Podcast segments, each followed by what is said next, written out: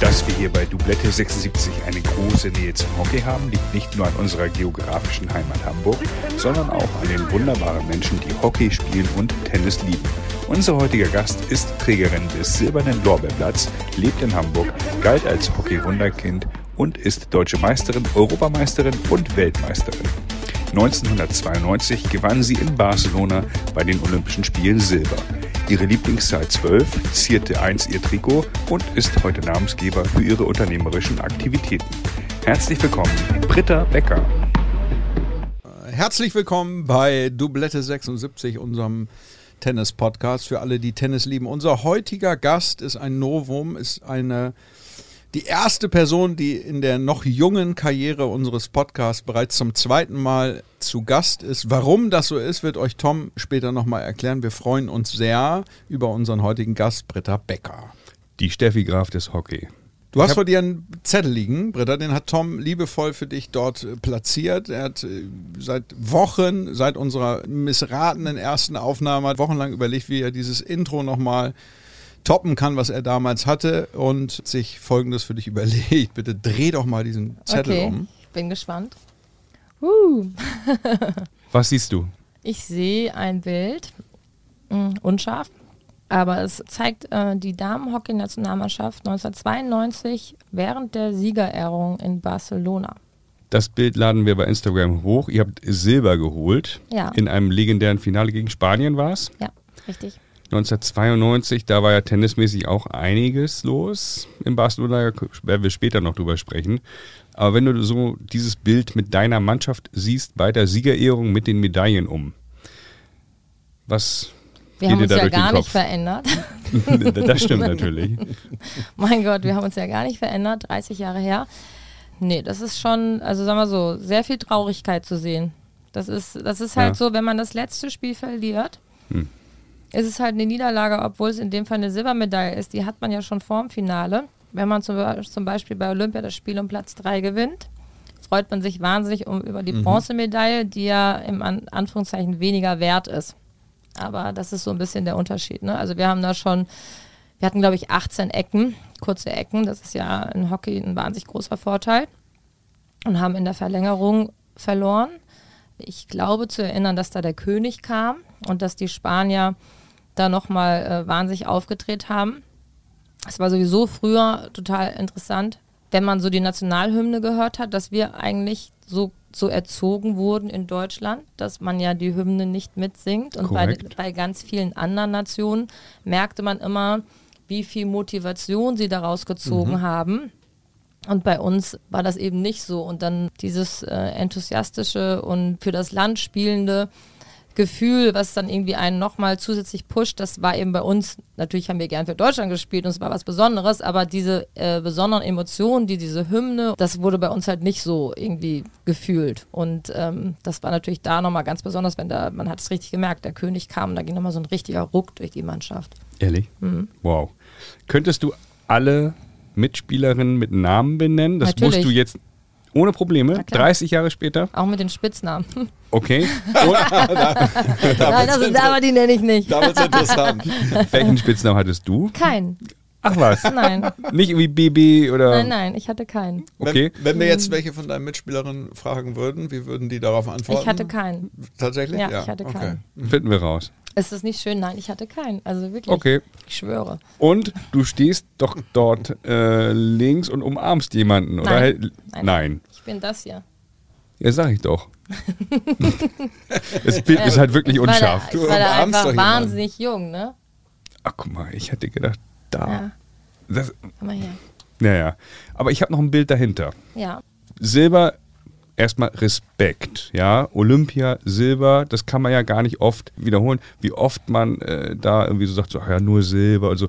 Unseren Respekt hast du. Ich verstehe aber auch jeden Sportler, der sagt, erstmal bin ich auch enttäuscht, dass ich Gold nicht gewonnen habe.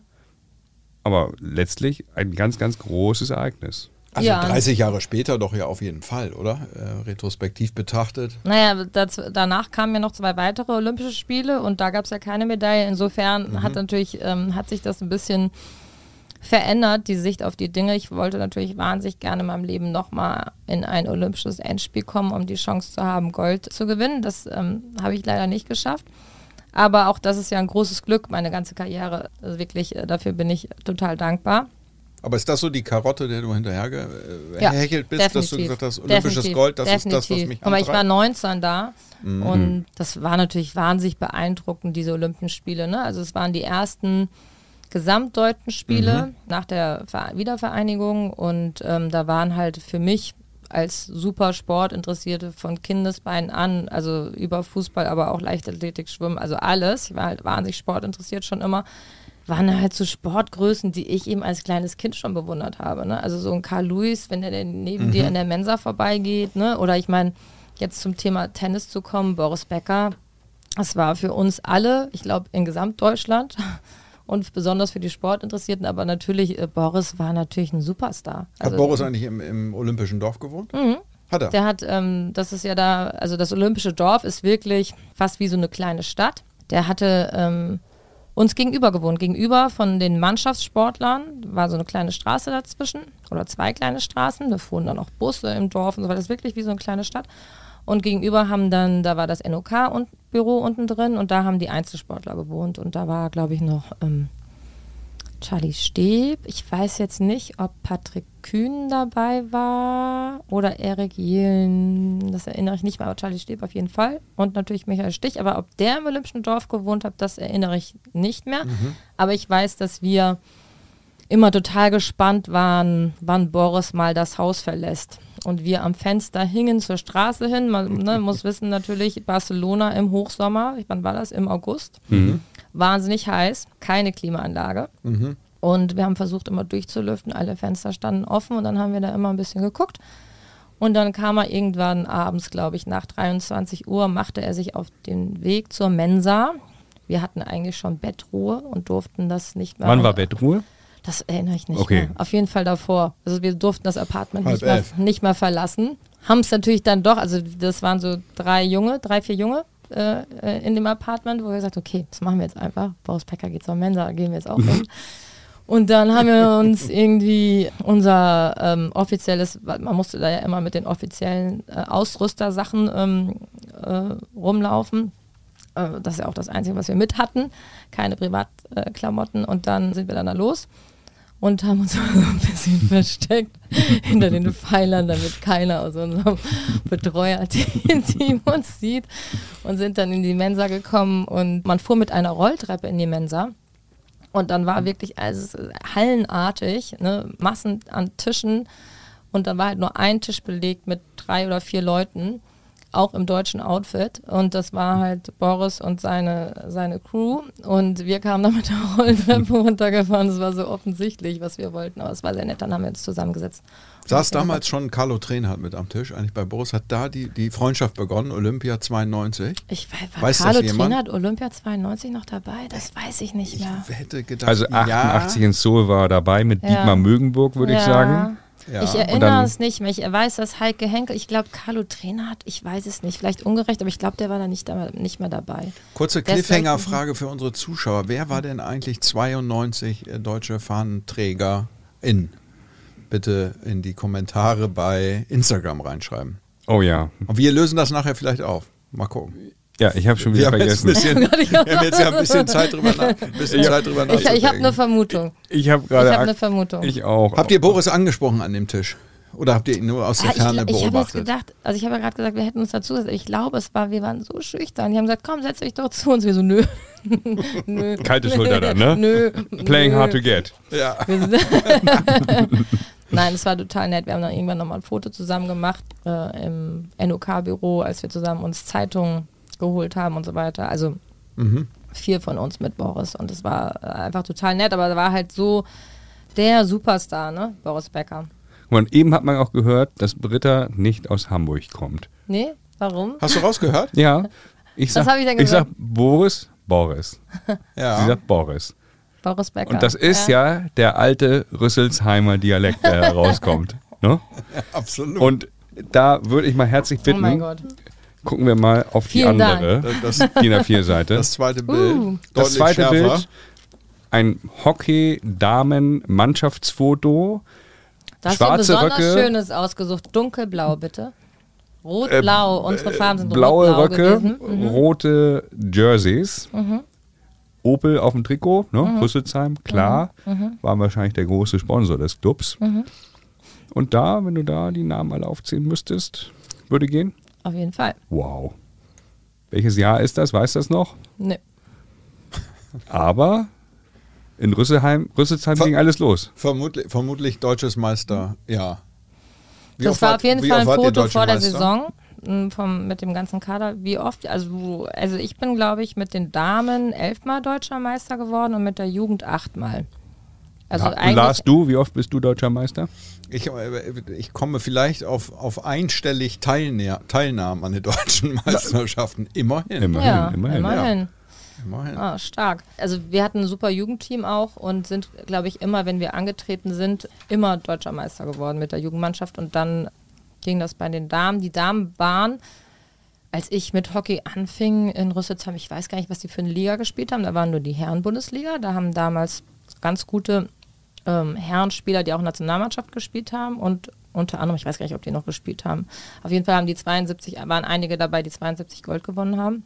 Wie es so oft ist in Vereinen, das ist natürlich jetzt wieder alles ganz anders, weil die Welt ja sich jetzt anders dreht und alles um Gleichberechtigung geht. Aber damals war es so, dass die Damen, ich glaube, ganz lange noch nicht mal auf dem Naturrasen, auf dem man spielte, überhaupt spielen durften Okay. weil da durften eigentlich nur die Herren spielen. So, und dann hat der Trainer, den wir ähm, Habt ihr auf dem Parkplatz gespielt? Oder? auf dem Aschenplatz, auf, auf Asche. bin Ah, auf ja? Asche groß geworden. Alter ich habe es Schwede, geliebt. okay. Der wurde abgezogen wie so ein Sand, also wie so ein super Wie ein Tennisplatz. Tennisplatz, Richtig ja. gut.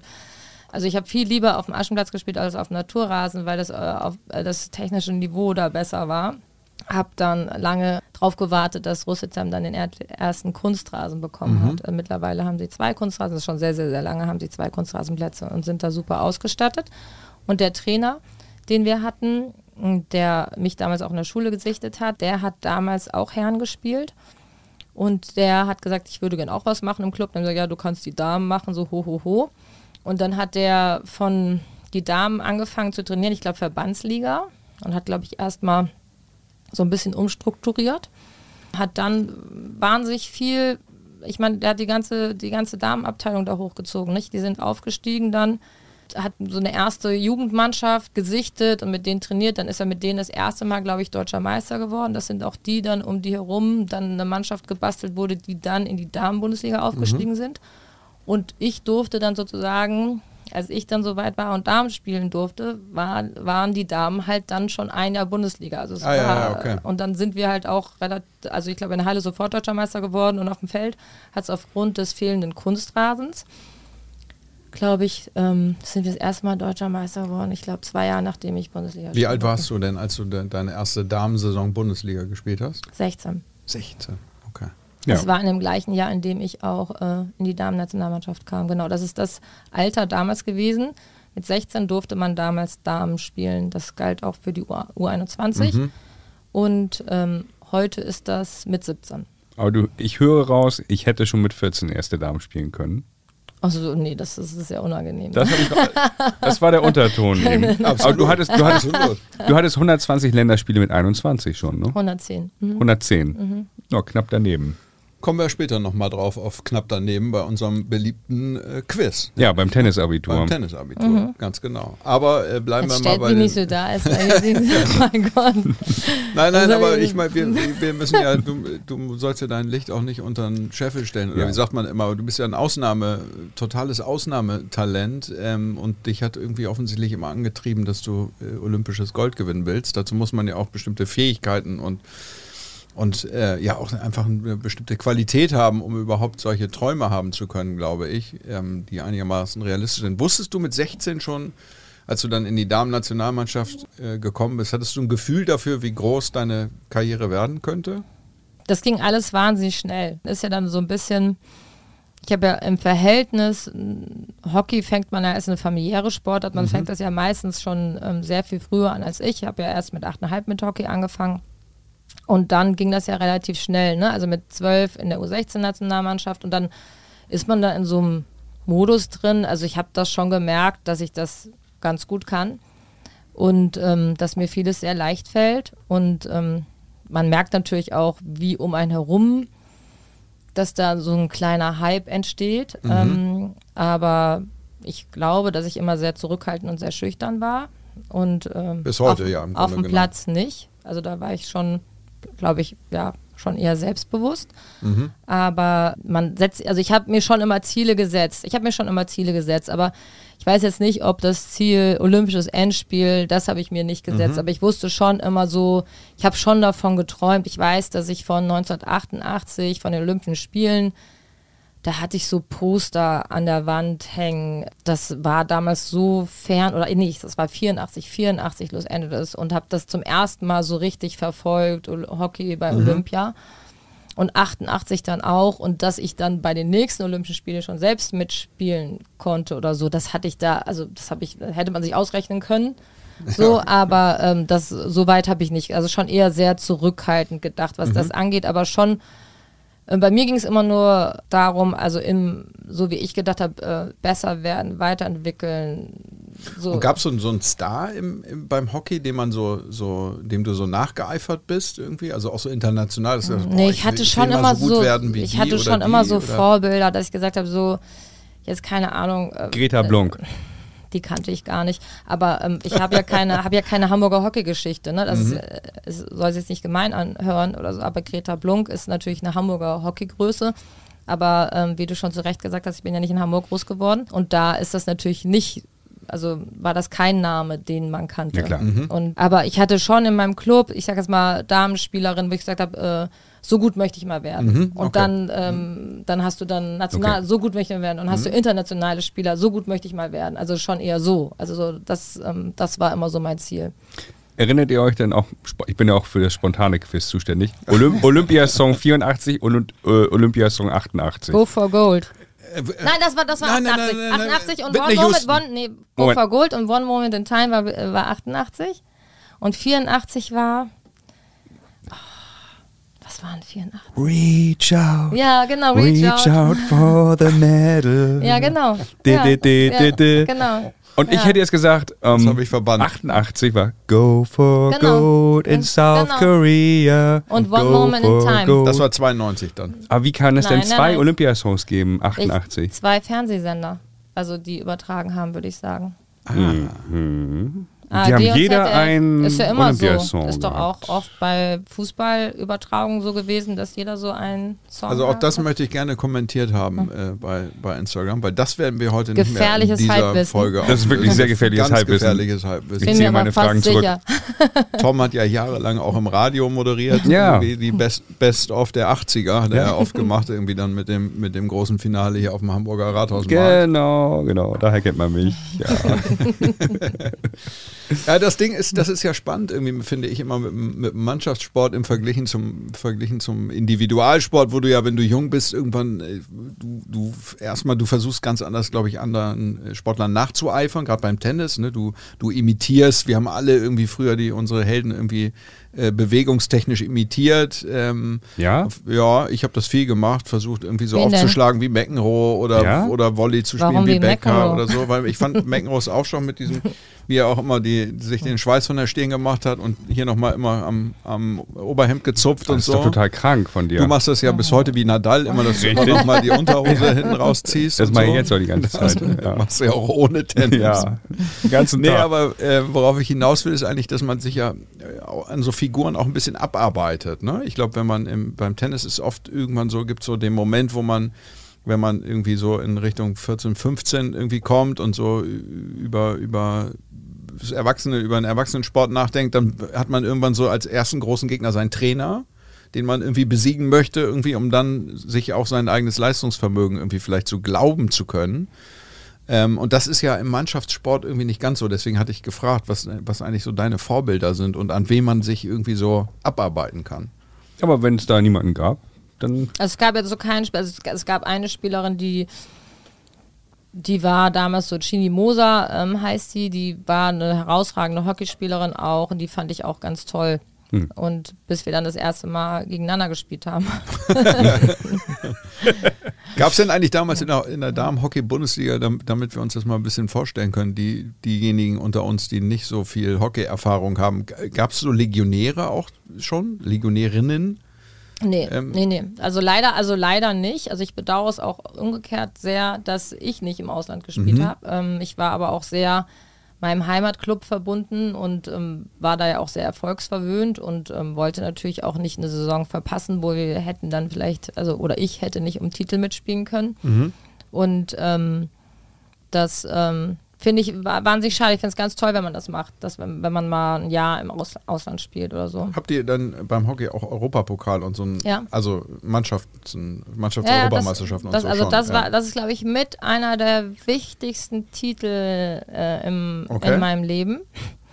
Also bedeutend, weil natürlich die Heimmannschaft ist ja was ganz anderes als die Nationalmannschaft Mhm. und sind natürlich zwei unterschiedliche Reichweiten, Stellenwerte. Aber wenn du halt da groß wirst in dem Club, also ich habe ja nie, also die Erfolge hatte ich ja mit meinem Heimatclub, wo ich groß geworden bin, was schon mal besonders ist. Ich musste nicht irgendwo hinwechseln. Und dann, ähm, so habe ich ja schon gesagt, sind wir relativ schnell, als ich dann Damen spielen konnte, vom zeitlichen Ablauf äh, deutscher Meister geworden und spielt man dann auch Europacup der Landesmeister in der Halle. Den haben wir, glaube ich, da gab es die Regelung, auch wenn man, wenn man nicht deutscher Meister ist, aber Titelverteidiger, dann darf man den auch mitspielen. Okay. Und den haben wir, glaube ich, 14 Mal gewonnen oder so und wahrscheinlich Wow. Rüsselsheim mehrmals noch, also, also aber solange ich dort war. Und dann war es aber Europacup der Landesmeister auf dem Feld, also wie Champions League. Das war für mich, also in der Halle eine gute Mannschaft zu haben, ne, mit sechs Spielern und natürlich Wechselspielern und so weiter, aber auf dem Feld eine Mannschaft zu haben mit 16, die international so mithalten kann, und das war für mich so unerreichbar, das mit meiner Clubmannschaft zu erreichen. Und dann sind wir beim ersten Europacup der Landesmeister, den wir mitspielen durften. Und ich, ich weiß jetzt gar nicht, ich glaube, ich weiß nicht, ob es 91 oder 92 war, als wir Deutscher Meister geworden sind. Ich habe vorhin gesagt 91, vielleicht war es aber auch 92, ich weiß nicht. Auf jeden Fall auf dem Feld. Dann spielst du das Folge, Folgejahr dann halt Europacup der Landesmeister. Und da haben wir halt, glaube ich, 18 Jahre lang keine andere Mannschaft außer eine holländische Mannschaft gewonnen. Und dann haben wir in Brüssel haben wir den Europacup der Landesmeister gewonnen. Okay. Oha. Und das war einfach so, also das haben wir dann noch ein zweites Mal geschafft. Und einmal waren wir im Endspiel und haben sie Meterschießen verloren. Und da habe ich mir vorm Endspiel das erste Mal meine Außenbänder im Sprunggelenk äh, gerissen und konnte leider nicht mitspielen. Das war ein großes Drama. Ich konnte gar scheiße. nicht, gar, also es ging gar nichts. Es war ganz schlimm. Das war so besonders, dass ich, das hätte ich mir niemals erträumen können, so weit mit meinem Club zu kommen. Also, dass wir das schaffen, als Team Europacup der Landesmeister zu gewinnen. Das war ganz besonders. Ich habe noch eine fachspezifische Hockeyfrage. Du merkst ja, Lars ist ja eher der Laie, so was Hockey angeht. Da bin ich ja schon wirklich tiefer im Thema. Absolut, ja. Ähm, eine, eine ganz ernst gemeinte Frage, die mir mehr oder weniger spontan einfällt. Warum werben sich alle Hockeyclubs gegenseitig schon ab frühestem Kindesalter die Kinder äh, ab? Es gibt eine Regel in Island beim Fußball, da sind 300.000 Einwohner, die dürfen sich nicht gegenseitig Kinder abwerben. Okay. Und hier, also nicht nur, ich glaube nicht nur in Hamburg, das ist ja, Soll ich dir was sagen? Die Regel gibt es auch.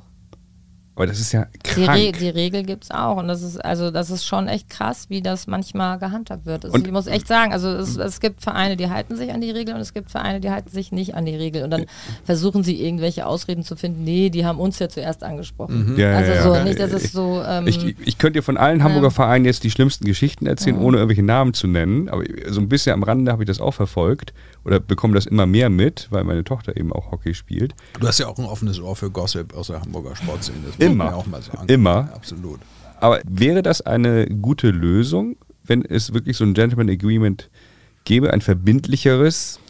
Naja, also Bis es ist natürlich 16? kein. äh, Also ich würde es gut finden, auch für die persönliche Entwicklung, weil ich glaube, das ist immer total wichtig, dass man eine wichtige Rolle in seinem Team hat. Und wenn man äh, zu früh zusammengewürfelt wird in ein Team, wo alle eine wichtige Rolle haben, dann kann man sich vielleicht nicht so weiterentwickeln. Also glaube ich. Ich glaube, dass wenn man ein Spieler ist, besonders mit Perspektive, dass einem das wahnsinnig gut tut, äh, Verantwortung zu übernehmen. Und ähm, ja, also ich finde das immer schade, wenn das passiert. Also dass ähm, dann so, ich habe das auch schon oft beobachtet, insbesondere bei Jugendteams, dass dann teilweise die Entwicklung nicht mehr so da waren bei den einzelnen Spielern, wie ich gedacht hätte, sie kommen würde. Also so, als wenn man jetzt irgendwo vielleicht, weiß ich nicht, sich weiterentwickeln kann, weil man, es ist natürlich, wenn man in dem Club, in dem man ist, auch ein gutes Training hat, einen guten Trainer hat. Ne? Das ist natürlich total wichtig. Ähm, und natürlich sagt man so, ja, aber wenn du dich ja immer äh, in jedem Training mit den Besseren messen kannst, ist natürlich auch wichtig, das macht dich auch besser, das stimmt schon. Aber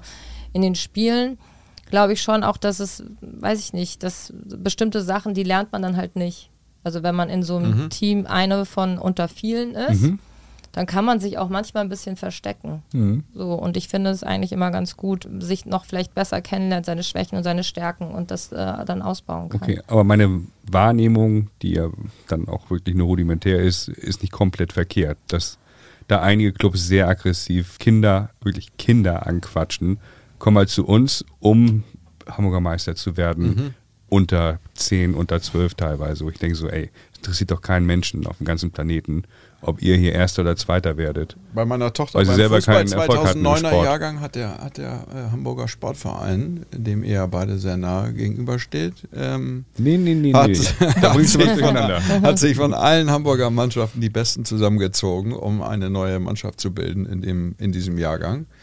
Also es ist schon, das ist schon verrückt äh, teilweise. Du wolltest den irgendwie so Bayer-Fan losgeht. Britta eben provozieren, ne? Also ich bin HSV-Fan, ja. Also wenn ich, jetzt noch, wenn ich mir diese Mannschaft jetzt nochmal, die ihr liegt ja immer noch das Mannschafts, mein altes Mannschaftsbild, ähm, unser altes Mannschaftsfoto vor uns.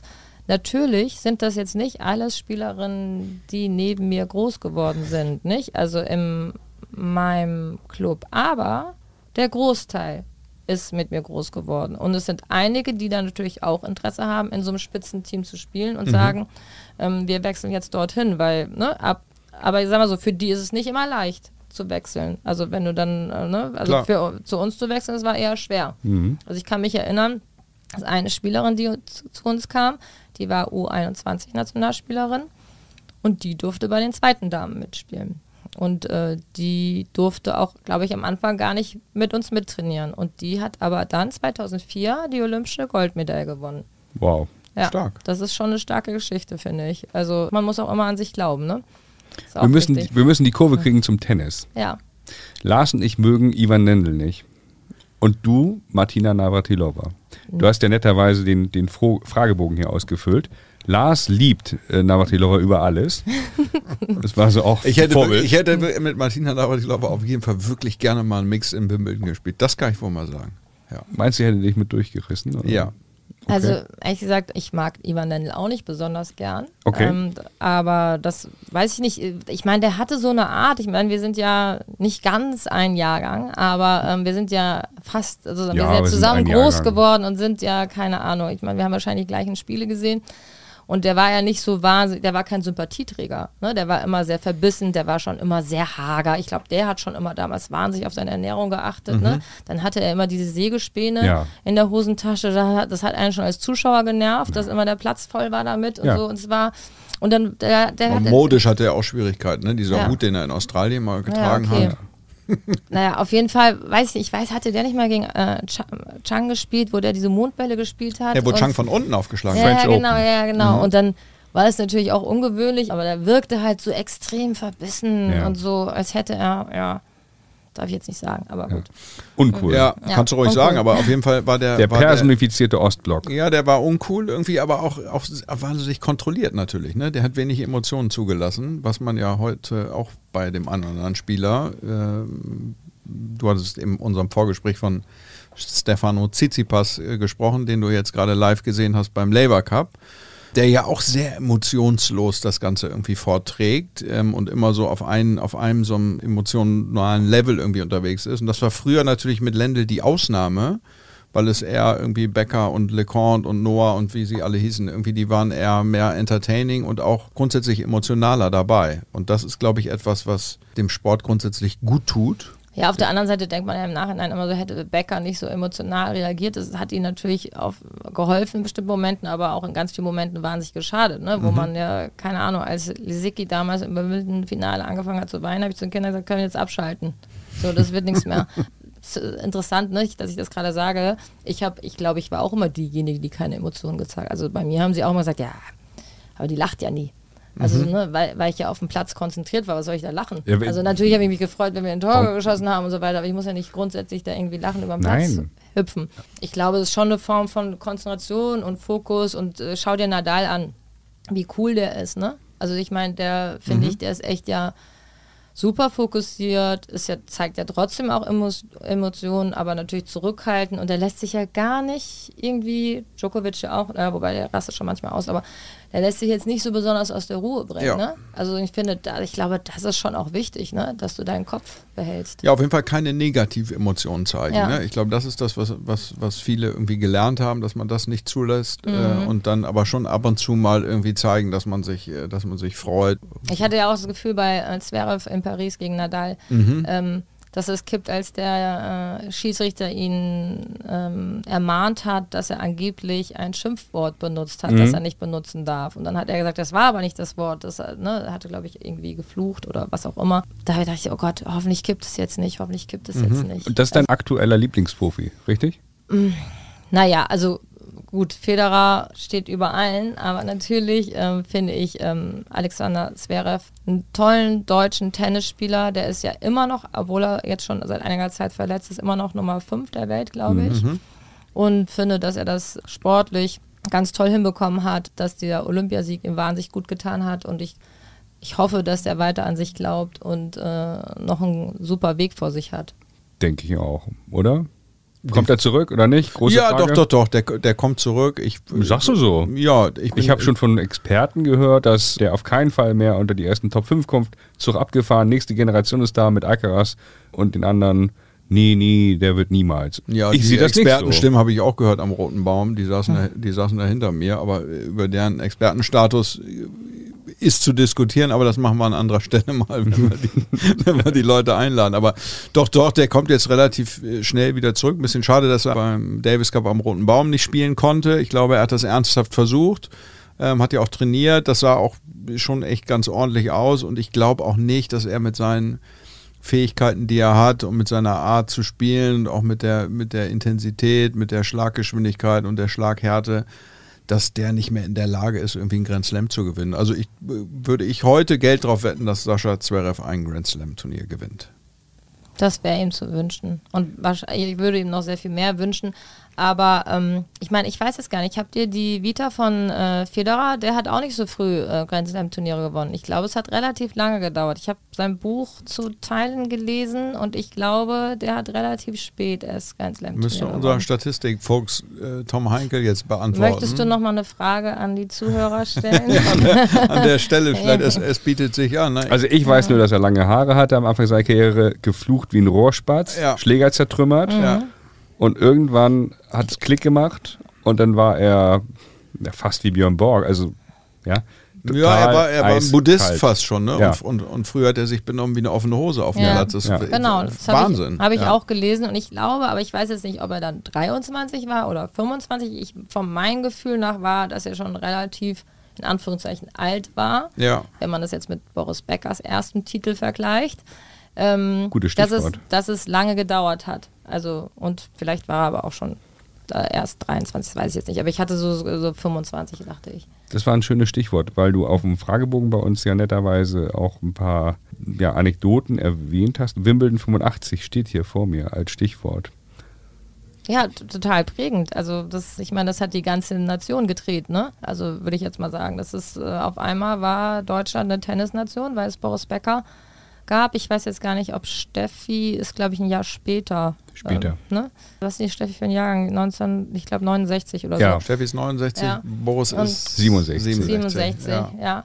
Ähm, naja, ich fand auf jeden Fall Boris Becker, wir haben alle vom Fernseher gehangen, sind vom Sofa auf die Knie gerutscht und haben mitgefiebert und dann sind wir rausgegangen, weiß ich noch genau, und haben Tennis gespielt. Das war, also ich weiß, wir hatten Tennisschläger zu Hause, warum auch immer. Scheinbar hatten wir jedes Sportgerät zu Hause, wir hatten ja auch Hockeyschläger zu Hause, obwohl ich nicht Hockey gespielt habe im Club. So, nee, wir haben dann ähm, über den Kantstein, der zwei Parkplätze abgetrennt hat, äh, haben, das war unser Netz und da haben wir Tennis gespielt. Auf der Straße. Ja, also auf dem Parkplatz. Mhm. Wow. Hartplatz, auf jeden Fall. Ja. Also deine Karriere hat, äh, im Tennis hat auf Hartplatz Ja. angefangen. Genau. Spielst du jetzt ab und zu nochmal Tennis? Ich würde es lieben, aber ich habe, ehrlich gesagt, ist Tennis der Grund? Nein, ich habe ich hab ja so ein paar körperliche Gebrechen, man soll es nicht glauben, äh, und äh, hatte so ein bisschen mit meinem Knie zu kämpfen im letzten Jahr und habe dann aber nochmal wieder Tennis gespielt bei uns im Club an der Alster und hatte dann aber schon das Gefühl, so, ah, es läuft nicht so rund und hatte danach ein dickes Knie. Und das war vor Weihnachten. Dann war ich im MRT nach Weihnachten und dann konnte ich im Januar operiert werden, meine erste Sport-OP. Oha, okay. Mhm. Und das lag sicherlich nicht am Tennis, sondern das war dann einfach nochmal ein bisschen zu viel. Ich habe gedacht, das kriege ich alles hin, das kann ich mal eben so machen. Aber ich durfte schon sehr lange nicht joggen gehen und habe dann gedacht, Tennis ist ja nicht joggen. Oder war der Drill zu hart bei Jan Klinko, bei deinem Trainer? Mit dem wir uns ja auch intensiv ausgetauscht haben. Ja, nein, glaube ich nicht. Das nicht? Nein, nein. War der Drill härter damals bei deinem Trainer Jetzt kommt im Robinson Club? Ich weiß nicht, ob du dich an den erinnerst. Natürlich. Lars Kreinhagen, der war ja mal Animateur, also war er für die Bar zuständig, für Shuffleboard und Tennis durfte es eine Stunde am Tag äh, Training geben. Ja, ich. ja, genau. Ich habe meistens Shuffleboard gemacht und dann, wer, wer den Robinson Club kennt, ich war, es gibt ja auch das berühmte Schachbrett, da war ich auch als Eintänzer. Ja. Also im Prinzip äh, wie Cats. Harald Schmidt auf dem, beim, beim Traumschiff.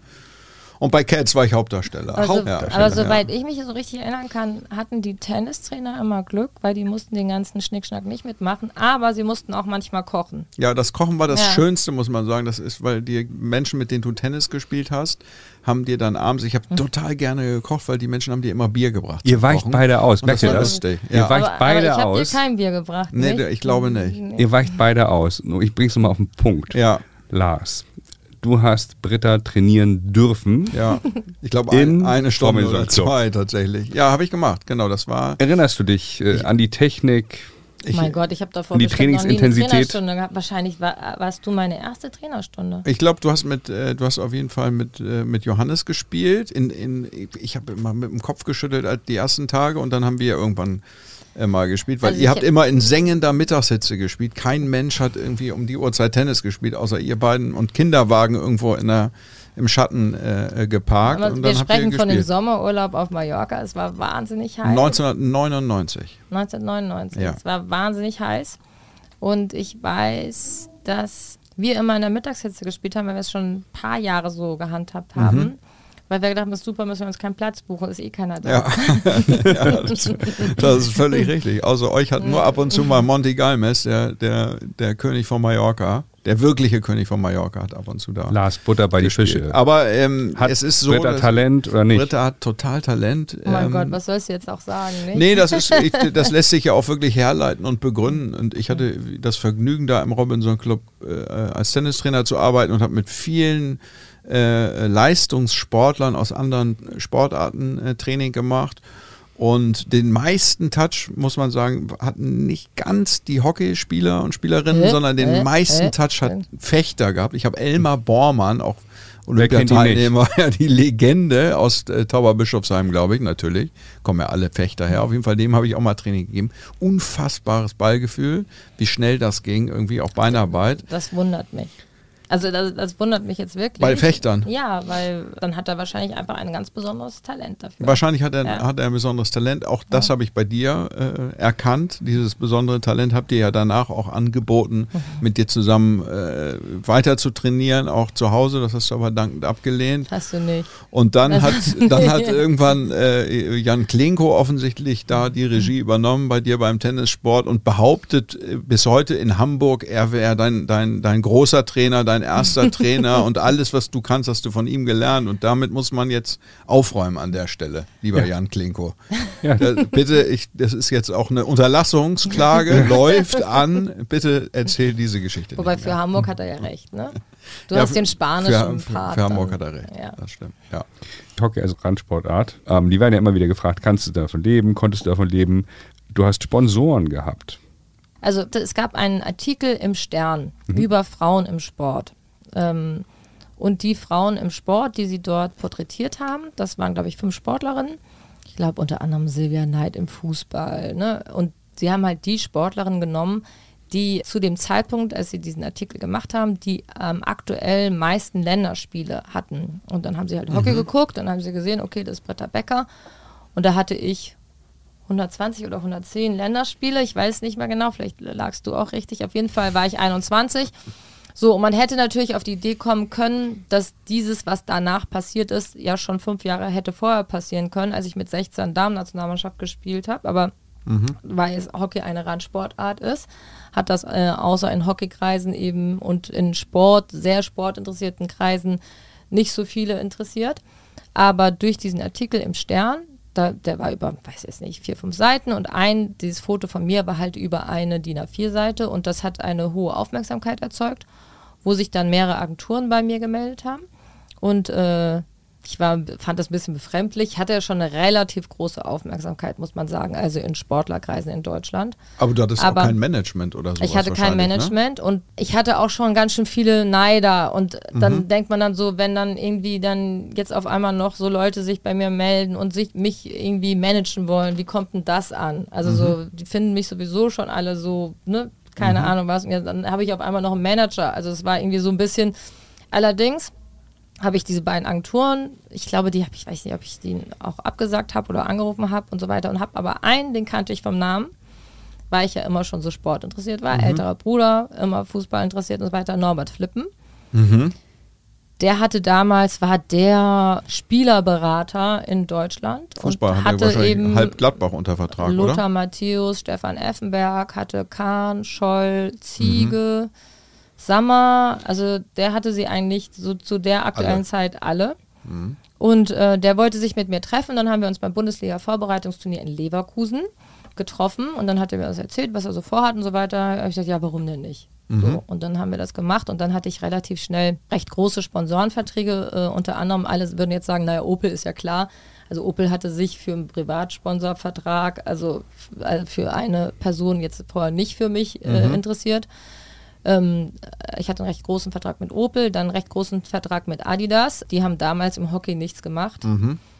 Äh, und dann hatte ich noch Sebamed, dann hatte ich noch einen Bekleidungshersteller, Enka Vis Viskose und dann hatte ich meinen üblichen Schlägervertrag noch und ähm, hatte da also wirklich einen sehr hohen Verdienst im Jahr, würde ich sagen. Fünfstellig, sechsstellig? Also, Sechsstellig. Wow, immerhin. Also gönn das jedem Sportler. Wirklich. Jedem Sportler. Ich bekomme das am Rande auch mit, dass einige echt da um die Existenz kämpfen. Komisch, dass es da Neider gibt. Oder? Hm. Naja, Niveau, wie sagt man, Muss man so sich erarbeiten. Niveau sieht immer von unten aus wie Arroganz, glaube ich, ne?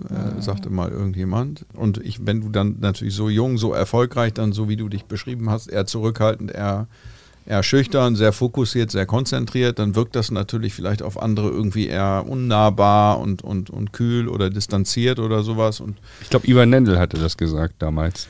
Lendl hat den mit dem Niveau gebracht. Ja, ne? ja, ja. da- Naja, da gibt es ja viele Sprüche, ne? Also ich meine, da gibt es irgendwie Mitleid, äh, bekommst du umsonst äh, und Neid musst du dir erarbeiten oder Ja. keine Ahnung was. Aber am Ende des Tages ist es natürlich nicht, also ich habe das immer so nicht verstanden, weil ich habe eigentlich nur das gemacht, was ich geliebt habe. Aber du warst zum gleichen Zeitpunkt wie Ivan Nendel Adidas Testimonial quasi. Ja. Und es gab einen sagenumwobenen Pressetermin für Adidas, ah, an den wir uns alle gut erinnern, vor allem du.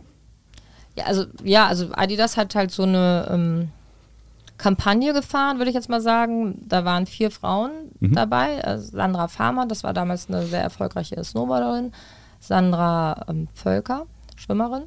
Steffi Graf und, äh, und ich. Und wir hatten damals ein Fotoshooting mit Ellen von Unwert in New York für die Kampagne. Und dann wurde das, ich weiß gar nicht, ob das präsentiert wurde, aber es gab auf jeden Fall einen Pressetermin in Mannheim da waren wir halt dann alle eingeladen, Steffi auch. Wir haben dann so gemerkt, dass eigentlich Steffi ja eigentlich die erfahrenste sein müsste von uns allen.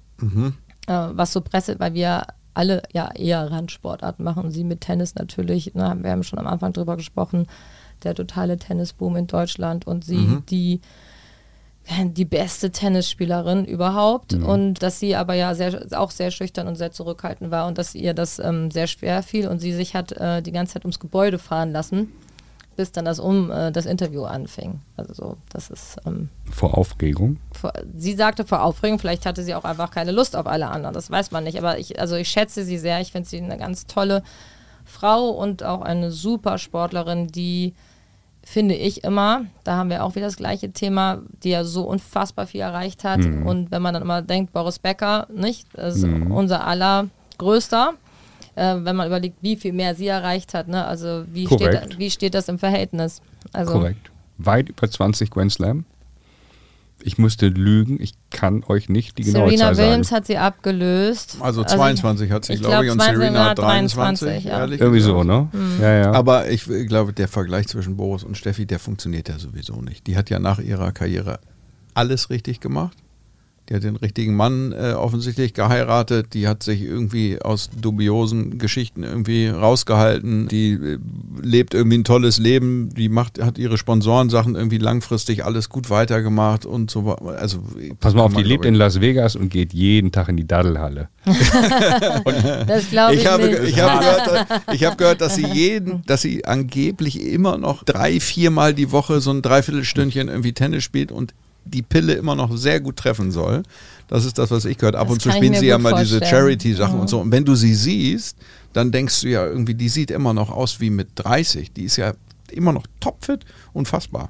Ja, so Also muss die, muss die, muss die irgendwie viel äh, Ich tun glaube, und die hat auch, irgendwie. ja, ich weiß, ja, ich glaube, dass sie schon eine gute Amerika, ne, es gibt, es gibt ja auch viele, die da einfach wahnsinnig fleißig sind. Ich weiß gar nicht, ob sie von der Konzeption, ich glaube, dass sie schon auch ganz schön viel mit auf den Weg bekommen hat, also eine super Athletik und so weiter. Ja. Also, ja, die war ja athletisch ihrer Zeit meilenweit voraus. ja, definitiv. Definitiv, ja. Schönes Stichwort, weil wir immer standardmäßig jeden Gast fragen, wenn du dir den perfekten Tennisspieler basteln dürftest, Vorhand, Rückhand und so weiter und so fort, dann, äh, ja, wen würdest du wählen? Und du hast Steffi Graf bei der Beinarbeit erwähnt, neben Djokovic.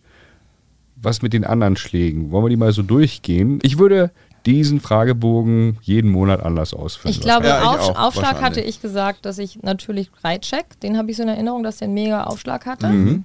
Und natürlich Boris Becker zu bestimmten Zeiten. Hm. Vorhand? Vorhand finde ich auch, war Steffi Graf herausragend, nicht? Also ich Mhm. meine, die hat ja ihre Spiele immer mit Rückhand-Slice gespielt, weil alle ihr nur auf die Rückhand gespielt haben. Und ich Mhm. habe immer gedacht, mein Gott, zieh doch mal die Rückhand durch. Aber ich glaube auch der Slice war richtig gut. Also ich, ich weiß jetzt gar nicht prozentual, wenn man das jetzt nachrechnen würde, oder Frage. Äh, wie viele Spiele sie nur mit der Rückhand gespielt hat. Also Gute Frage. Echt, ähm, Also sie hat 80% Slice gespielt, würde Ja. ich sagen. ja. Aber sie hat auch von den Grundschlägen 80% Vorhand gespielt. Viel umlaufen. Muss man dazu sagen. Ja, ja, ne? Mit, den, mit, Ja, der, ja. mit der perfekten Beinarbeit. Hat sie äh, das Umlaufen erfunden? Also früher wurde weniger Umlaufen, sind wir uns einig? Da, ja, ich Das würde sagen, das hat sie zu auf nerdig jeden werden, Fall aber- mit, mit, hat sie so ein bisschen, auf jeden Fall auf ein anderes Level gehoben, sagen wir es mal so. Weil sie natürlich umlaufen. durch diese Beine, also äh, ja, einfach Wahnsinn. Auch bei den Herren hat, glaube ich, niemand so, so viel umlaufen irgendwie bis dahin. Also ich fand das jetzt auch gerade wieder beeindruckend. Ähm, ich habe ja zum ersten Mal jetzt, zum ersten Mal, ich war früher, glaube ich, schon immer in der, Ham in der Frankfurter Festhalle und so habe Tennis gesehen. Aber jetzt so, oder bei, äh, Beim ATP-Finale ja, früher wahrscheinlich. Ja. Mhm. Aber jetzt ne, beim Lever Cup, das ist schon echt krass. Also was die teilweise für Schläge drauf haben, muss ich echt sagen. Also auch Djokovic so, so aus dem Nichts. Also, Ja, ja. Ähm, Mhm. aber natürlich, Federer und Nadal haben, glaube ich, eine sehr gute Vorhand, würde ich jetzt mal sagen, Ja, klar. als Laie. Ja. Und soweit ich das so beobachten kann. Und ähm, Rückhand haben wir Steffi Graf. Ich fand ja immer Monika Seles auch super. Da weiß man nicht, was Vorhand, was Rückhand war. Ne? Wawrinka habe ich geschrieben. Stand the man. Ja, und Djokovic, ja. Ja. Das hast du mit Patrick Moratoglu übrigens gemeinsam, der auch äh, neuerdings hat der, also der hat das Format bei uns geklaut, da müssen wir das rechtlich, müssen wir das nochmal klären, weil, Ja, ja. weil die das auch mal mit dem perfekten Spieler machen und die machen das auch so in Dekaden. Der perfekte Spieler der 80er, Ach, der perfekte der 90er ist ganz lustig, läuft auf Instagram gerade so eine Moratoglu-Kampagne. Ah, okay. Jedenfalls hat er auch Stan the Man äh, auf der Rückhand Ja. äh, gewählt. Die ist auch outstanding, die Rückhand, muss man sagen. Britta, Volley? Wolli, wer war denn nochmal? Wolli. Hat nicht Stefan Edbeck einen super Ja, einen Volley guten Volley. gespielt? Hat einen Nee? guten Volley gespielt. Ja. Und Schmetterball hast du auch sicherlich ganz viele Favoriten. Da Ja. weißt du gar nicht, wen, für wen du dich entscheiden Oh sollst. mein Gott, wie hieß der denn nochmal? Mm, Schmetterball. Ich habe es dir, äh, 99 habe ich dir schon gesagt und Ja. wir haben auch versucht im Training diesen, diesen Schmetterball Oh nachzuimitieren. Das ist natürlich ein, der ein noch? Holländer, Ja. Hat, äh, hat viele Jahre Doppel gespielt mit Jacko Elting. Unsere Stammhörer wissen natürlich längst, äh, in dem Moment, wo ich meine Stimme zum Thema Schmetterball erhoben habe, um wen es geht. Richard Kreitschek wurde ja vorhin genannt. Nein, nein, Während ist es nicht. Nein, er ist mit H, oder? Ja, genau. Mit H. Ja, genau. Mir fällt der Name nicht ein. Wie heißt der? denn? Mit H, und dann äh, so wie Haus, nur auf Holländisch. Paul. Haus, Paul Haus, Haus. Natürlich, hallo. Richtig, Ja, das richtig. fiel mir nur gerade nicht ein. Aber Stopp. Das sind deine. Stopp haben wir noch nicht. Ja, Alcaraz. Stopp. Stopp, Ja. Alcaraz, Entschuldigung. Richtig. So. Und das ist ein bisschen gemeint, weil das habe ich schon vor Wochen und vor Monaten gesehen. Und jetzt ist er die Nummer eins. Und jetzt ist es gar nicht mehr überraschend. Aber ich Jetzt fand ist es es nicht mehr herausragend. überraschend. Ja. Ich, wir haben noch, ich, ich weiß noch, als wir aufgenommen haben, äh, die Aufnahme, die ja leider nicht geklappt hat, da haben wir uns darüber, da haben wir darüber gesprochen, wann Alcaraz wohl die Nummer 1 wird. Und ich glaube, Haben wir? keiner von, ja, ich glaube, keiner von uns hat gesagt, äh, es ist in zwei Monaten soweit. Nee, wirklich nicht. Also mit. Sicherheit nicht. Ja, Aber wir haben unfassbar. gesagt, dass es auf jeden Fall wird. Er wird, Ja. ja, ja, das, Ja. War, das war klar, aber dass es jetzt doch so schnell geht. Aber es haben auch ein paar nicht so performt, nicht? Sozusagen, sonst wäre das wahrscheinlich auch nicht so schnell gegangen. Ja, das ist ja immer so. Als Ja. Alcaraz kannst du dann ja auch immer nur sagen, ich kann ja auch nur gegen die gewinnen, die antreten. Nein, so nein, ist also, das aber halt, so, ich ne? finde es ja, also ich meine, müssen wir gar nicht drüber reden, er ist mit 19 Nummer 1. Der ist, ähm, ich, wir haben eben schon mal ein bisschen über, über Beinarbeit und, und Körper gesprochen und so. Dieser Alcaraz ist ja ein unfassbarer Athlet auch, ne, finde ich. Also mit 19 ist ja alles schon, alles ausdefiniert, alles da. Das ist irgendwie. Aber habt ihr mir das erzählt, dass es nicht so war? Dass der vor ein paar Jahren, also wirklich, also Fast alle Tennisspieler waren Spittel und Ja. haben. Ja, dann- ja, ja. Ich mein, Ja. Zverev mit 16 am roten Baum und war relativ dünn. Und der, das ist ja auch Ja, eine gut, der ist ja Maschine immer jetzt. noch dünn, nicht? Ja, aber der hat. Boah, das ist aber Also schon ein bisschen. dünne Arme sehen anders aus. Ja, ja, ein paar Pakete hat, ein paar Pakete hat er schon auch irgendwie sich Also es ist ein langer, dünner Mensch, aber ähm, Aber auch Nadal mit, mit 15 war irgendwie. das weiß so. ich nicht. Ja, Ja? ja, ja. Mhm. Ja? ja. ja. Und dann ging das irgendwie so langsam, aber sicher. Ja, wo kommen denn da Ähm, die Muskeln her? Ging, ging, ging, ging, das, ging das weiter. Was wollte ich denn nochmal? Ich wollte nochmal irgendwas zu Alcaraz eigentlich sagen. Nee, du wolltest was äh, zum Labour Cup äh, fragen. Ich wollte zum weil Labour Cup fragen. Britta war beim Labour beide Cup. da. Ja, allerdings. Also Und da du machen wir nicht, noch mal Lars, ne? Nicht, richtig. nee. Da machen wir noch mal eine Sonderfolge drüber. Ja, Ja. Können wir gerne machen. Team World, Team Europe ganz allgemein ist ja ein Teamwettbewerb. Davis Cup Lars waren wir beide am Roten Baum. Haben wir gesehen, haben wir auch abgefeiert. War geil, geile Atmosphäre. Ja. Punkt. Teamwettbewerbe im Tennis. Ich finde sie überragend. Hast, hast du irgendwas vermisst jetzt beim Labour Cup? Überspitzt gesagt, würdest du dir lieber ein Finale am Roten Baum anschauen oder Finale in Paris, Roland Garros oder diesen Teamwettbewerb? Na gut, also ich fand das jetzt schon besonders, erstmal die alle so zentral zusammen spielen zu sehen. Wann hat man schon mal die Chance? Ne? Also ich habe schon relativ häufig darüber nachgedacht, ob ich nicht mal nach Wimbledon oder US Open fahre, weil ich Lust habe auf so Spitzentennis und dann hast du natürlich so deine Spieler, die du gerne sehen möchtest und dann war natürlich Lever Cup eine super Chance, die alle nochmal spielen zu sehen. Ne? Das war schon ja, die Entscheidung war ja schon bevor äh, Federer seinen äh, Rücktritt bekannt gegeben hat. Das finde ich schon cool. Ich finde es so ein bisschen, also so für mich als Außenstehende, ich habe mich immer gefragt, nehmen die das jetzt wirklich ernst?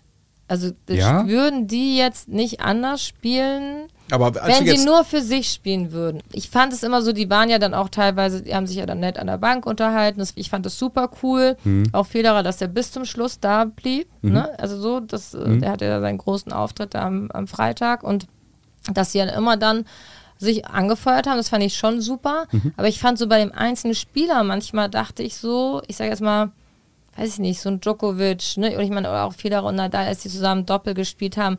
Also wie würden die jetzt spielen, wenn sie nur für sich spielen würden? Und ist das nicht jetzt ungewöhnlich für sie?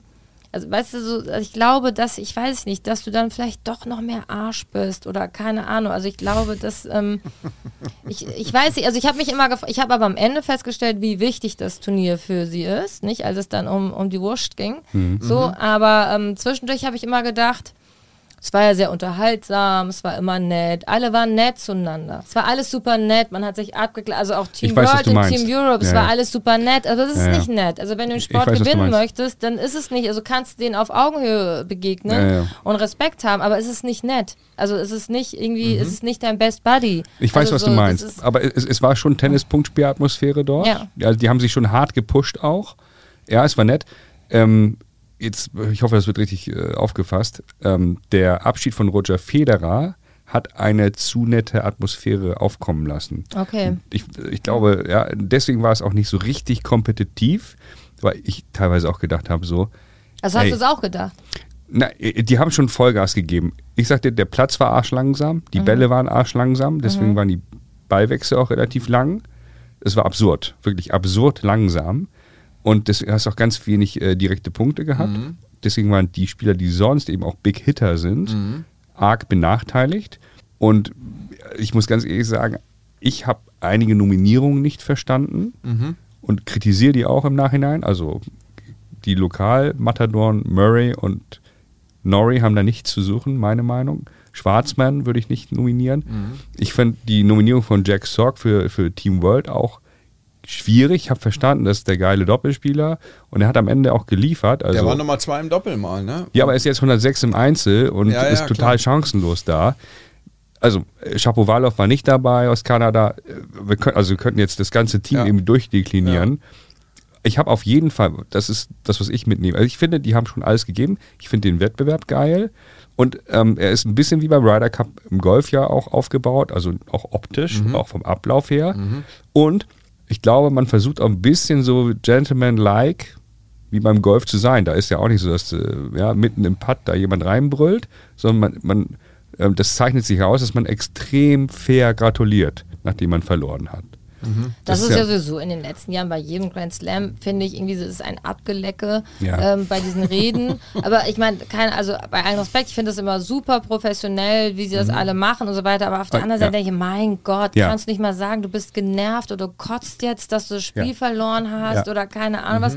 Das ist so, D'accord. Das ist ich ja, weiß, also die, alle super Gentlemen, total nett. Und der, der dann der verloren hat, lobt dann den Sieger und der, der Sieger lobt den Verlierer und was ja noch. Also so ist ja auch, was soll man sonst auch sagen, aber manchmal ist es doch so, kotzt du doch im Strahl, wenn du verloren hast oder keine Also man, das sieht man halt nicht mehr, finde ich, im Tennis.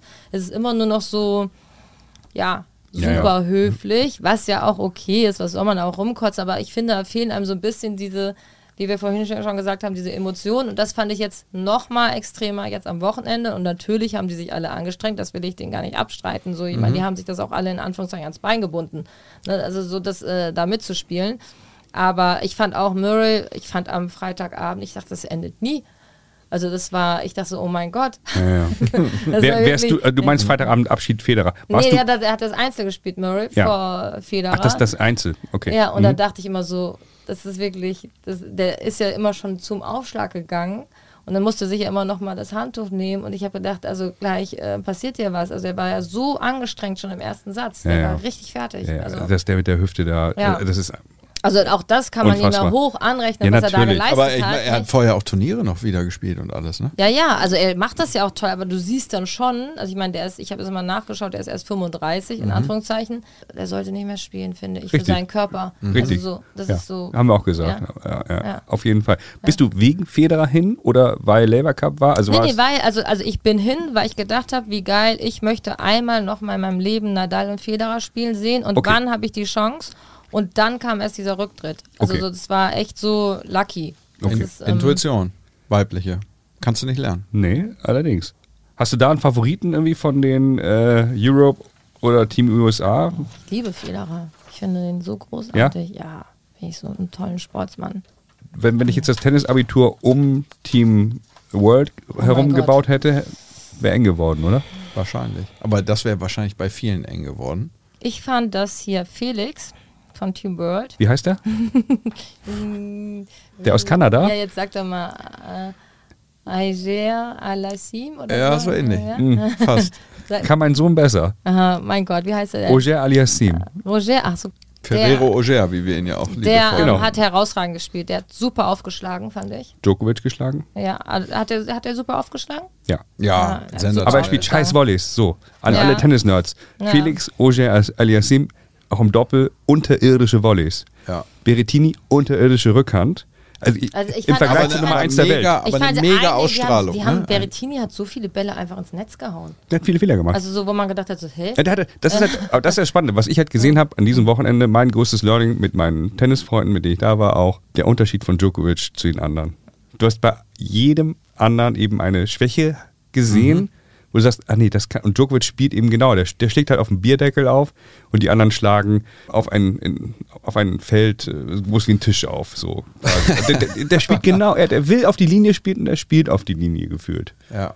Und Ja, der der Return ist- ist, natürlich unfassbar, ja, wie Ja. der sich bewegt und so weiter und so fort.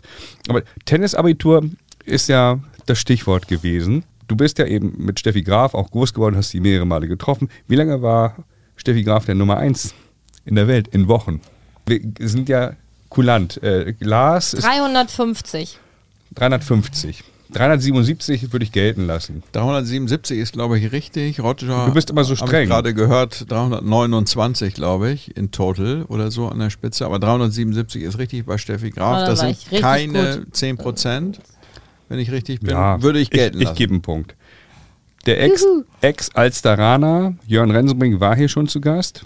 Coole Folge. Das ist die Folge, wofür wir auch regelmäßig gelobt werden, so auch in Tenniskreisen. Welche Weltranglistenposition hat der denn mal belegt, der Jörn Rensenbrink, Oh in der Gott, ATP-Weltrangliste? Ja gehört. Unter 100 auf jeden Fall. Ja, Mhm. Unter, unter 50. hm, Nein, 77. fast. 70. 70. Aber Ja, 77, da sind wir bei den magischen 10 Prozent. Ja, auch super, ein Punkt. Ja, also Ist ein Punkt. Frau Becker hat den Punkt Ja. genommen. ne? Also man Genau. kann, man, man, manchmal gibt man ja einen Punkt und manchmal nimmt man einen Punkt. Das ist ja wie beim Tennis Hallo, auch. Das 10 kennen wir ja nur gut. Also Ja, ja, das- 77, 70 wäre 10 Prozent, hallo? Ja, Toleranz, Ja. Das ist die, die Toleranz, die kennen wir Ja. aus dem Straßenverkehr. Genau, das ist sie. Wir haben bald Tobi Kamke zu Gast, auch Ex-Profi, UHCer. Wo stand der denn mal in der Weltrangliste? Das ist jetzt rate mal. Ja, Ähm, War, zu dem, war in dem Jahr ATP Newcomer des Jahres mit seinem äh, Highest Ranking, glaube ich. hat dieses Jahr aufgehört, wurde am Roten Baum verabschiedet, wie du dich erinnerst. Ja, Gebürt, war gebürtiger Lübecker. Nummer. In ähnlichen Gefilden wie Renze unterwegs. Aber jetzt ist, Britta, jetzt musst du auch wirklich. der war mal Nummer 85. 64. Ja, Da kann man nichts machen. Man kann, da kann man nichts, da kann man das, da kann man nichts machen. Aber du kannst es wieder gut weg. machen mit der nächsten Frage. Oh Aus welchem Gott. Land waren die Gegner von Beckerstich in Barcelona 92 im Finale oh, das ist eine gute Frage. um die olympische Goldmedaille? Das ist eine sehr Mexiko. gute Frage. Mexiko. ja, die Okay. große Tennisnation Mexiko. Ja, das war aber kein, das war keine Tennisnation. Lars, oder? wie hießen die beiden? Ich Das waren wusste. keine waren- Spanier. Nein, das, das, war waren, keine Tennis. Ich weiß, das es war keine waren Tennis. Südafrikaner. Das Doch, waren Tennis- Wayne Ferreira. Oh ja, stimmt. Auf den anderen Namen kommst du nicht. Ja. Und oh, das kann, wer ist, gibt's Okay. Pete Norville, ja Kevin Pete Curran, Norville. Ja, ja, Ja, der, ja. der Kevin Anderson. Also, Okay, äh, Südafrika Mist. ist schon eine Ja. große Ja, Tennisnation. okay. Gary Muller, Ja. nee. Joan Kudelka auf jeden Fall. Es war auf jeden Fall eine Grüße Überraschung. Ähm, Ja, aber war ein Punkt. Ähm, was hast du Nein, gesagt? Uruguay? Nee, was war das? Mexiko. Mexiko. ja, Mexiko ist Süd- Südafrika. Gegen wen, pass auf, gegen mein wen Gott. verlor Michael Stich 1992 in Barcelona in der zweiten Runde im Einzel? Und erinnerst du dich an das Ergebnis? 4, 6, 6, 6, 4 und 3, 6. Gegen? Ah ja. Okay, gegen Steb. Ja. Warst du da vor Ort? Ich, also, nein. Oder warum war nicht erinnerst da. du dich so gut an das Ergebnis? das habe ich auch Das das hätte, da wäre ich nie hatte, drauf ich hatte, gekommen. Ich hatte, Völlig grad, vergessen. ich hatte es gerade vor Augen, das Ergebnis irgendwie. Ich weiß auch nicht. Es war eine Erscheinung. auf was für einen Belag haben die gespielt? Sand. Ähm, Ganz sicher. Okay. Sand Rote Asche. Ja, Sand ja. haben die gespielt. Das, ähm, ja. Überraschend. Ja, der Karl Karl-Uwe Uwe hat, hat Stich rausgenommen. Ja. Und wir nehmen Stich und Kühn raus, weil wir sie vom Platz 1 in der Tennis-Podcast-Rangliste verdrängen wollen. Ah, okay. Wir haben Silber, so wie du. Das ist Aber wir haben unsere, das ist unsere Karotte. Unser olympisches Gold ist Platz 1 in der Tennis-Podcast. Wir haben noch. Chancen. Ich habe heute die neueste Folge Mad Dog und Wingman gehört, von Kühn und Stich, der Tennis-Podcast. Und wir treten ihn so hart in den Arsch. Sp- Spätestens mit dieser Folge. Wenn nicht mit der Folge davor mit Kali Unterberg. Ich, ich freue mich drauf, auf jeden Fall. Ja? Klar, das wird zu schaffen sein. Auf jeden wir Fall. haben sie mehrfach schon auch in diesem Podcast zum Doppel rausgefordert, Michael, Michael und Patrick. Wir sind bereit. Okay. Ich habe noch die letzte Und Frage zum Tennisabitur. Leider noch nicht. Diese Frage entscheidet darüber, ob du das Tennisabitur bestehen wirst. Bitte, ja. Ich würde mal sagen, du bist ganz kurz davor, das Tennisabitur Oh, zu das ist bestehen. aber jetzt ein ganz schöner Druck, ne? Ja. Ich habe ich, glaube ich, mit Mexiko schon so weit weggeschossen, dass es so. Nein. Und deswegen versuchen wir dich jetzt eigentlich wieder reinzuholen. Ja, So, aber das ist Abitur. gemein. Die letzte Frage ist aber relativ einfach. Wir haben auch schon indirekt darüber gesprochen. Steffi Graf, in welchem Jahr gewann sie den Golden Slam? Na gut, das ist ja einfach. Das waren ja das war ein Jahr der Olympischen Spiele, das war 1988. So, und damit hast du das Tennisabitur bestanden. Wahnsinn. Stark, Ab. stark. Und ich muss gestehen, einige Fragen hätte ich selber nicht beantworten können. Da bin ich froh. Ja? Pete und Lars, Norville zum Beispiel, der, der, Der hat der, überhaupt- der also. überhaupt jemals professionell Tennis Und ich muss auch noch mal den, den, den Olympia, das macht man ja eigentlich nicht, ne? aber den Olympiasieg im Herrendoppel von Stich und Becker hier ein Stück weit relativieren. Für die Tennis-Nerds, guckt euch mal das Draw an, gegen wen die gespielt haben in den Runden zuvor. Ich meine, im Viertelfinale haben sie gegen die Spanier gespielt, Casal Sanchez, überragender Sieg, also das vorgezogene Finale. Ja. Aber davor, das war echt, also Wir hatten auch immer das Gefühl, dass ihnen das gar nicht so viel bedeutet. Und jetzt habe ich ja, habe ich euch ja schon mal erzählt im Vorgespräch, dass Boris, äh, wenn er mich dann sagt, na Frau Becker, ich habe übrigens Gold. Sagt er Ja. zu dir? Ja, ja klar. damit zieht er dich auf. Ja, klar. das ist unverschämt. Ja. ja. Das Nett. Nett. Äh, Ja. Es ist gen geneckt sozusagen. Ja, genau. Geneckt. Apropos Necken, haben wir noch irgendwas auf, auf unserer äh, Liste? Möchtest du noch Ja. irgendetwas loswerden, Naja, lieber Tom? Also, äh, ich habe ja mitbekommen, dass du einen neuen Laden äh, eröffnet hast in Hamburg. Da solltest du auf jeden Fall ein, zwei Sätze äh, drüber erwähnen. Ja, ich habe einen Online-Shop und einen Offline-Shop. Mhm. Und der Offline-Shop befindet sich in Hamburg-Eppendorf in der Hegestraße 2. Mhm. Heißt 12 bei Britta Becker. 12, 12 war meine Rückennummer. Mhm. Hat mir immer überall äh, ein Zuhause gegeben. Und man soll sich auch mit der Kollektion, die man dort kaufen kann, überall zu Hause fühlen, so wie ich mich immer auch zu Hause gefühlt habe. Und alle fühlen sich, die Idee ist entstanden, ich baue ja eigentlich Häuser und richte die ein. Und dann hatte ich äh, Lust, noch so eine eigene Lifestyle-Marke zu machen mit so ein paar Home-Accessoires. So zwei unterschiedliche Decken und die werden in Italien produziert und dann zwei unterschiedliche Kissen und dann eben noch eine richtige kleine äh, Modekollektion dazu. Und die Idee ist, das, was ich immer als Feedback bekomme, ist, oder häufig als Feedback bekomme, ist, dass man sich in den Häusern, die ich äh, baue und einrichte, so wahnsinnig wohlfühlt, dass man sich halt mit meinen Sachen auch äh, immer und überall wohlfühlen soll.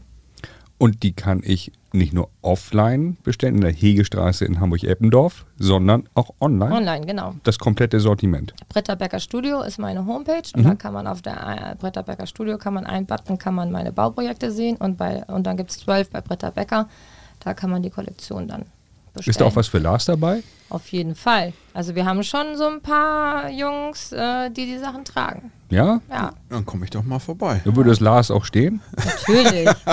Ja, weiß ich nicht. Ja, natürlich, da wo man sich Natürlich. zu Hause fühlt. Das Ja. geht. Hast du denn äh, nach, dein, nach deiner sportlichen Karriere, hast du, ähm, hast du in dem Bereich eine Ausbildung gemacht? Hast du studiert irgendwas in Architektur? Oder? Nee, ich hatte das irgendwie, ähm, weiß ich, ich war immer sehr kreativ. Was ich jetzt heute weiß, dass es auch für mich ein super Ausgleich war zu dem vielen Training, Mhm. ähm, das ich so gemacht habe. Ich habe immer wahnsinnig viel gezeichnet und gemalt und habe dann auch irgendwann mich sehr für Fotografie interessiert und hatte dann irgendwie, ich frage immer sehr viel ähm, und hatte dann den Fotografen, der da immer bei den Spielen, auch bei den Jugendspielen am Rand hockte und fotografierte, dann ich gesagt, also kannst du mir jetzt mal erklären, wie ich meine Bilder selbst entwickeln kann und dann hatte ich mir so eine eigene Dunkelkammer eingerichtet und so weiter und habe dann und wollte eigentlich immer was Kreatives studieren, habe aber, weil ich ja immer sehr perfe perfektionistisch war, mich nicht getraut, das zu machen, weil ich gedacht habe, ich bin nicht gut genug, weil ich habe halt ab 16, äh, in, ab der 10. Klasse 50 Prozent in der Schule gefehlt und hatte halt nicht so viel Freizeit, äh, in meiner Freizeit noch äh, Sachen für die Mappe anzufertigen, die man ja für das Studium braucht. Und dann habe ich gedacht, alles, was ich habe, das muss ich da reintun und das ist wahrscheinlich am Ende des Tages nicht so gut wie, wie das der anderen, die sich bewerben und ähm, wollte mich dann irgendwie diesem Wettbewerb dummerweise nicht stellen und ähm, habe aber gelernt, ähm, dass ein meiner Sätze in meinem Hockey, in meiner Hockeyzeit war immer äh, nur der die Mutige gewinnt. Und habe festgestellt, das gilt auch für ganz viele andere Bereiche im Leben. Und wäre wär ich da mal mutiger gewesen. Das wäre wahrscheinlich, dann hätte ich es nicht über Umwegen. Äh, Aber es hat erfahren. ja- hat ja Aber- deiner Karriere keinen Aber ich habe es also, um, ne? äh, es also ja ich habe das nicht, gemacht. ich habe das nicht studiert, aber was ich auch mittlerweile gelernt habe, dass ich scheinbar, das hört sich doof an, das über sich selbst zu sagen, aber es ist so, wie es ist, eine räumliche Intelligenz habe. Mhm. Und die hat mir zu meiner aktiven Zeit wahnsinnig geholfen beim Hockeyspielen. Das wusste ich zu dem Zeitpunkt auch nicht. Und das ist natürlich jetzt so, das ist für mich so ein Geschenk, das zu machen, was ich mache, weil ich es einfach wahnsinnig liebe. Und wenn ich in Räume reingehe, ich die einfach schon fertig sehe und meine Augen schließen kann und dann ist alles fertig. Und deswegen fällt es mir auch manchmal leicht, in der Ferne zu bauen, ähm, weil ich dann alles irgendwie so vor Augen sehe und die Räume durchgehen kann. Ich bin sowieso ein sehr visueller Mensch und sehr bildlich denkend und das, ja, keine Ahnung. Das ist, ist einfach super, dass es so gekommen ist. Und das ist äh, eigentlich aus dem Privaten entstanden, weil ich das erste Mal privat gebaut habe. Und dann habe ich festgestellt, oh, das ist ja krass und habe ein super Feedback bekommen. Und das ist eine Sache, die mich genauso erfüllt wie mein Sport. Und das ist ähm, ein besonders schön. Das ist ein sowas- Geschenk, wenn man ja, sowas findet. besonders Ja. schön, das zu finden oder das her- festzustellen, dass das so ist. Habt ihr was gemeinsam, oder? Du bist ja auch so ein Kreativer. Ich, nicht. Ich, in meinem Umfeld bin ich nicht so kreativ. Für jemanden wie dich bin ich wahrscheinlich sehr Ja, kreativ. Wahnsinn. Das ist ja immer so, läufst aus auf jeden Fall so Ecke man, aus, wel- aus welcher Ecke man drauf kommt. Du läufst so. immer so rum, als wärst du kreativ. Ja, ja, ja, genau, das ist ja, das ist ja fake it till you make it, oder wie sagt ja. man immer. Ähm, Aber eine, eine letzte Frage muss ich nochmal stellen zum, zum Thema ähm, Kreativität. Dein, dein Spiel, dein Spielstil äh, auf Hanseatisch beim Hockey, war der auch kreativ? Warst du so Spielgestalterin und, Ja. und sowas? Ja, okay. Also ich war Spielgestalterin und ich hatte, ähm, ja, also und hatte auch einen hohen Drang zum Tor. Ne? Also ich war Spiel äh, Mittelfeldspielerin und hatte, ich glaube, in diesen 231 Länderspielen, ich habe 117 Tore geschossen als Mittelfeldspielerin und ich war jetzt nicht Eckenschützin oder so, war nur auf Ablage. Und also ich glaube, dass ich einen hohen Drang zum Tor hatte und ich konnte halt mit meiner Spielart eine hohe Überzahl, eine schnelle Überzahl erzeugen und hatte einen ziemlichen Zug nach vorne, würde ich sagen. Hast du auch so viel mit dem Schiedsrichter gemeckert? Nein, Nee, nein, natürlich nicht. Ist beim Hockey auch stark ausgeprägt. Die Hockeys Fußball machen das immer, Oh. oder? Boah. Ja, ja, ja. Wahnsinniger Talk, auch Trash-Talk auch immer auf dem Platz viel, ne? Also wenn du in der Hall Hallenhockey in Hamburg zu gucken, ist mega, super spannend. Feldhockey auch, aber in der Halle bekommst du es ja auch noch mit, wenn du dann da vier Meter entfernt, wie die, die den Schiedsrichter anschreien teilweise. Hand aufs Herz, hast du es auch gemacht? Natürlich nicht. Hat sie. Keine Ahnung, ich kann mich nicht dran erinnern. Na gut. Dann, dann, Mach mal den Olaf Scholz hier. dann müssen wir nochmal noch Ich mal einen Schiedsrichter fragen. Nein, also keine Ahnung. Es ist, Im Warte, Hockey hat der Schiedsrichter wahnsinnig viel Entscheidungsfreiheit und deswegen ist man auch so oft anderer Meinung. Also Mhm. weil ähm, man bestimmte Sachen anders auslegen kann und andere Sachen kann man natürlich gar nicht auslegen und wenn die dann kann, ich habe auch nicht viele Karten bekommen in meinem Leben, aber ich glaube, ich habe einmal eine gelbe Karte bekommen. Da bekommt man eine Zeitstrafe und muss fünf Minuten vom Platz, weil ich bei einem Feldhockeyspiel gesagt habe, da hat eine eine Flanke geschlagen und dann von uns, also wir waren im Angriff. Und dann wurde der Ball von der gegnerischen Mannschaft abgefälscht und er landet im Aus. Das bedeutet, dass wir eine lange Ecke bekommen müssten.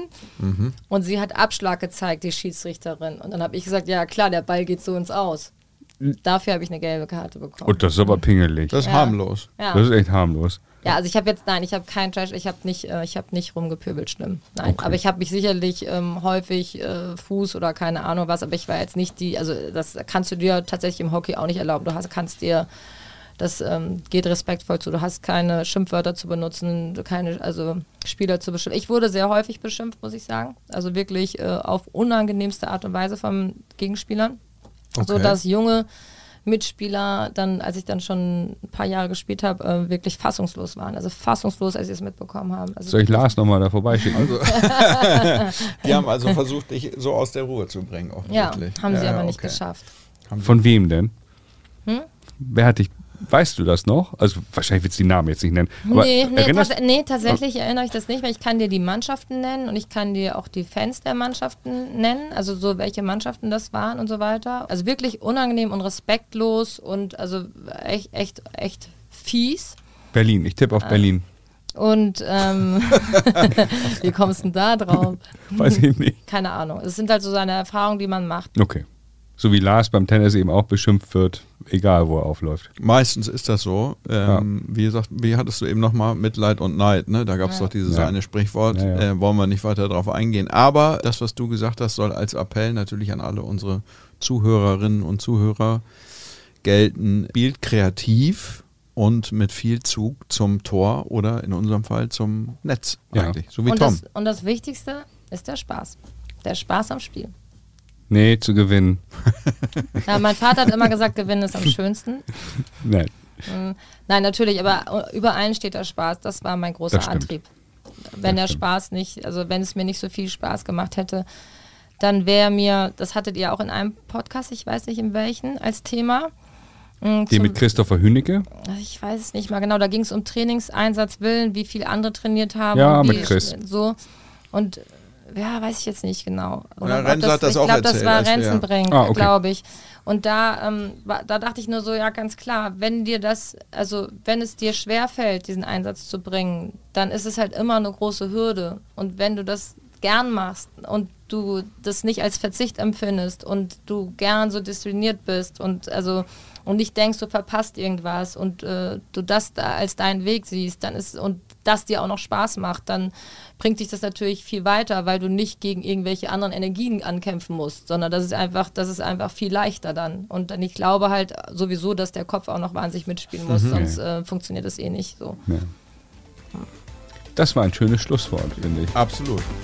Britta, vielen Dank für den Besuch. Danke und, euch beiden. Ähm, ja, bleib uns als Hörer treu. Für, für ja. deinen wiederholten Besuch muss man an der Stelle ja auch sagen, hoffentlich ist es nicht dein letzter. Vielen, vielen, vielen Dank. Ja. Danke euch. Dublette 76 wird präsentiert von Karl Anders und Brainseeker Consulting. Folgt Dublette 76 bei Instagram oder LinkedIn. Dublette 76 wird präsentiert von Brainseeker Consulting.